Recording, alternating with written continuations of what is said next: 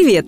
Вы слушаете подкаст «Фуфло» про препараты и методы с недоказанной эффективностью, которыми нас лечат. Чаще всего они бесполезны, иногда опасны. В первом сезоне мы рассказывали про лекарства, а во втором проверяем практики и народные методы. Каждый выпуск – новая процедура, которая вам не нужна. Подкаст «Фуфлу» делает медицинская редакция проекта «Купрум». Подписывайтесь на нас и ставьте оценки там, где слушаете. Так больше людей узнает, на что не стоит тратить время и деньги. Почему горчичники бесполезны при простуде?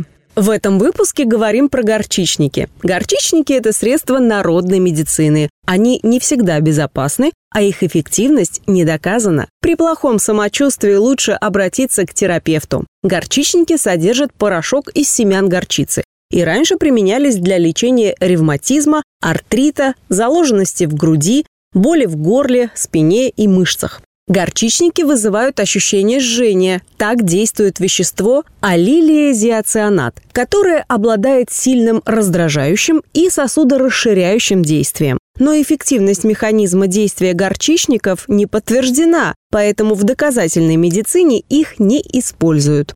Кроме того, порошок семян горчицы может вызвать покраснение и повреждение кожи. Важно удалить горчичник через 15 минут после того, как его наложили на кожу. Если оставить горчичник на несколько часов, это может вызвать ожог. Это был подкаст «Фуфлоу», в котором мы рассказываем о препаратах и методах лечения с недоказанной эффективностью. Ставьте звездочки, комментарии и делитесь подкастом с друзьями и близкими. Все мифы о здоровье мы собираем в подкасте Купрум, а в проекте «Без шапки» говорим о медицине с лучшими врачами и учеными. Ссылки есть в описании.